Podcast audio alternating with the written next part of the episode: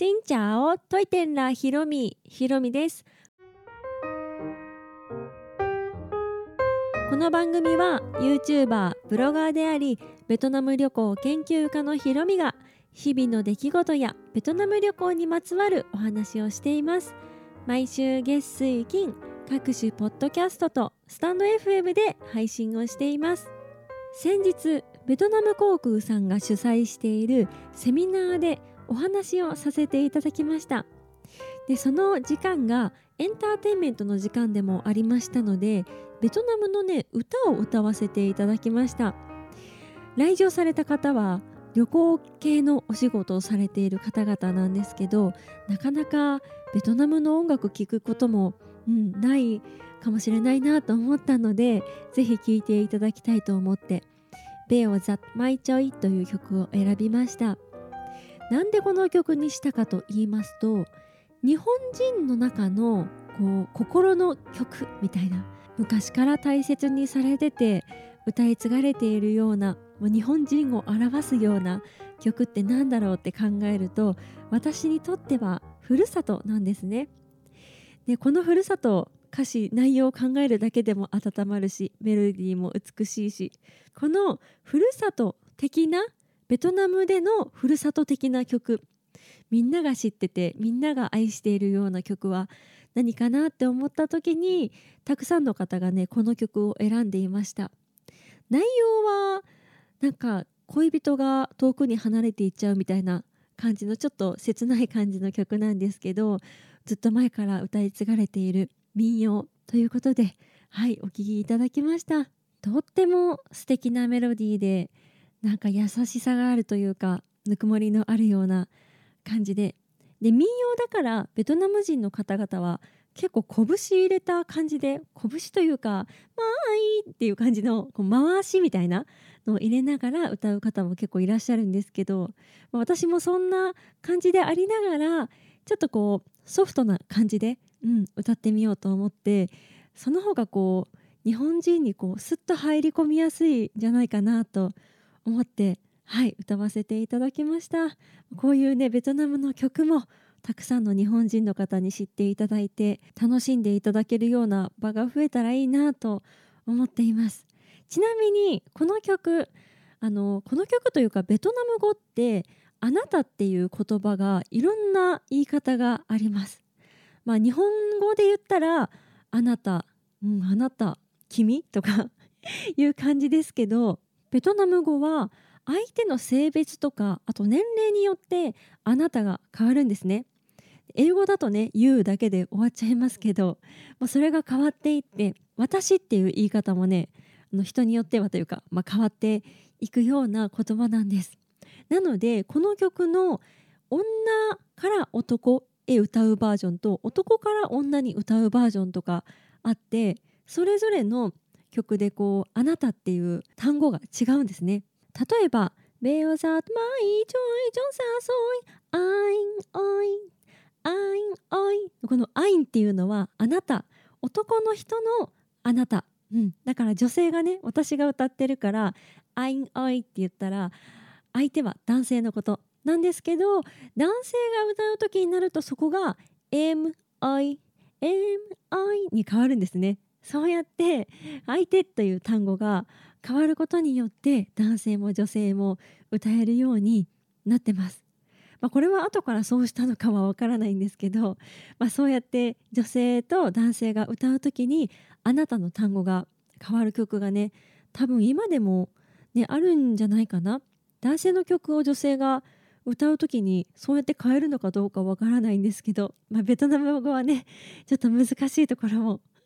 あるので私もね勉強しながらこうやって歌を歌っていきたいと思います。というわけで前置きが長かったですが今日はですねベトナム語のオンラインレッスン受けていてその中で数字がすごい難しい件についてお話をしようと思います。私はオンラインレッスン受けて2年かな？うんぐらい経つんですけど教科書の1冊が終わったんですね。なので次に行きますか？それとも最初に戻りますか？っていう選択肢があって最初から復習することになりました。ま最初の方とかねもうもう忘れとるかもしれんから一からもう一回復習したいと思ってそしたら今日のレッスンで数字のところに行ったんですね。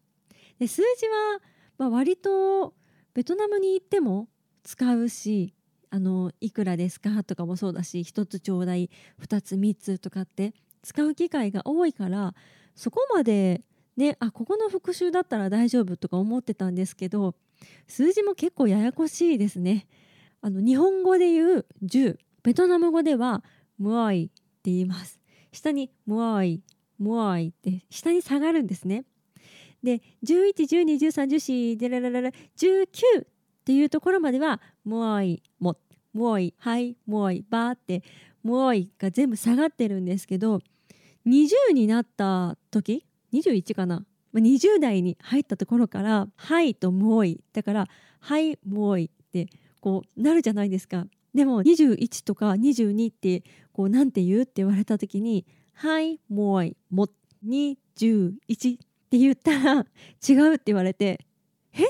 ええなんでなんで?」と思ったらこの「ムオイ」っていうのが 下がらないらしいんですね。20代から「はいムオイ」もじゃなくて「はいムオイ」しかも「も」も下に「も」っていうものなのに「はいもういも」もって上がるようになる私ね前に、まあ、習ったとは思うんですけどもうそんなこと忘れていたのか全然記憶がなくってだから11っていう時は「もういも」ってこう下に行く感じなんですけど211っていう時は「はいもういも」って しかも成長とかそういう記号も違って書く時にも影響が出るっていうのを、うん、今日走りました。まあ日本語を考えたら1112とかっていう時に10って言ってますけど21っていう時は21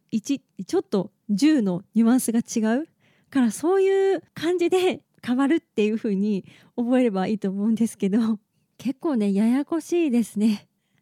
あと4っていうのもボンっていうのが4なんですけど24とか34とかこう何十4って高いところに行くとボンでもいいしてでもいいどっちでもいいよみたいな。やっぱりね日本語で言う7とか7とか4とか4っていう読み方が違うっていうのがベトナムでもあるということですね。そう考えると日本語の数字の読み方も結構ややこしいから外国人の方々ねもう四苦八苦しながらやってるんだろうなって思うので私もねもうこの規則を覚えて実際に現地でベトナム語を話す時にさっと出れるようになりたいですね。数字とか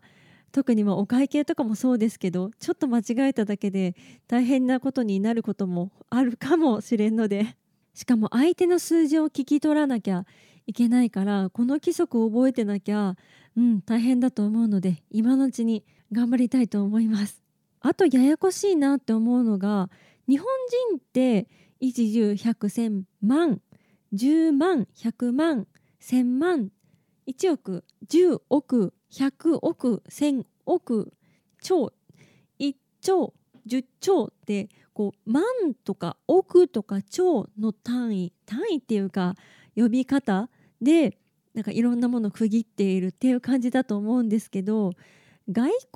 はなのか少なくとも英語はサウザウンドっていうあのコンマがつく1000単位で区切ってますよね。だから私は最初の方ベトナム旅行で10サウザウンドって言われた時に10って言われるから10万ドンとか ずっと思ってたんですけど10サウザウンドだからサウザンドって万じゃなくて1000、うん、1万のことを10サウザウンドって言いますね。でベトナムは K で示されていることもあって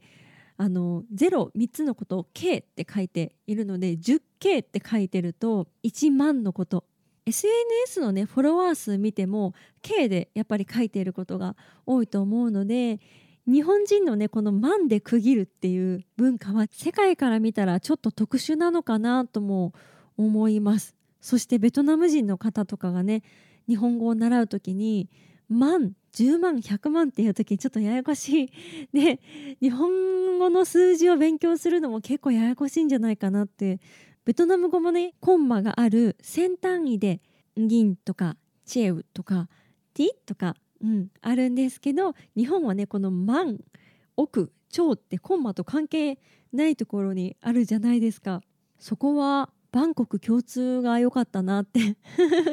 買い物する時とかねベトナムで早口で言われてやっと聞き取れてそれを脳内で日本語の数字に変換するそして何か答えようとするでそれをなんかこうベトナム人の方がねこっち考えてるんだけど結構、まあ、せかしてくるわけじゃないけどなんかどうなのよどうなのよとかって言われたらあちょっと待ってみたいな感じで焦ってしまうんですけどそういうのを何回も何回も乗り越えてやっとだいぶ理解が早くなってきたので、まあ、そうなるとね頭の整理もできてるし何とも思わないかもしれんけど、まあ、それまでの慣れるまでが大変だと思うので諦めずにやり続けることが大切ですね。あとねベトナム語の数字で、まあ、ややこしいというかそれもいるんだって思ったのが例えば101